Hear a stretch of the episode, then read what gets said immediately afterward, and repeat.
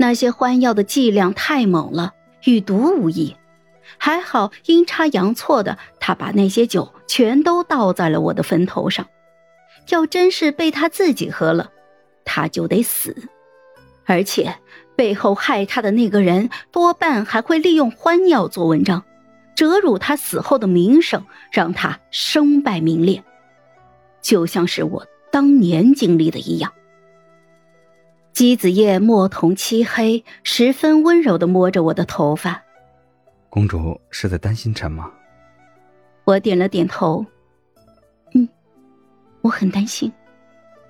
毕竟他活着的好处太多了。他与萧太后一派外戚分庭抗礼，那是我的仇人，更是我们整个李氏皇族的仇人。当然，我更担心的是，姬子夜要是死了，就没有人给我上坟了，更没有人愿意给我去买全天下最贵的酒了。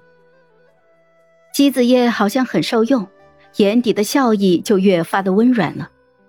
公主别怕，那些人是杀不死臣的。多谢公主，又救了臣一次。我眨了眨眼睛，迷惑的歪头。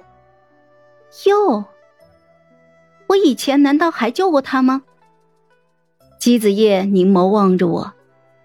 公主善良，总是救臣于危难。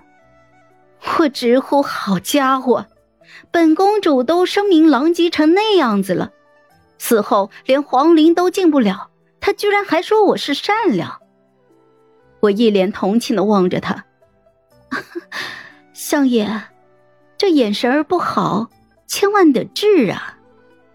姬子夜唇边勾起了淡淡的笑，别人都看不见公主，唯有臣能看见，可见臣眼神很好。我竟然无言以对了，甚至还觉得很有道理。到了皇宫，姬子夜上朝，我就坐在殿外的台阶上看风景，顺便听着那些官员在大殿里面撕逼。平州发了水患，河堤崩毁。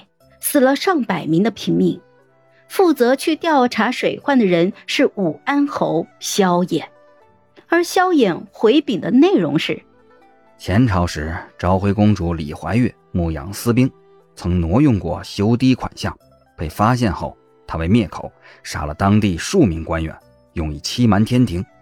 实际上，那条河堤一直有问题，只是时至今日才被发现而已。所以，此次水患。都是昭徽公主死而未偿之罪。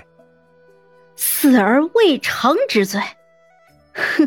萧炎这个狗男人，我都死了七年了，他还在往我的头上扣黑锅呢。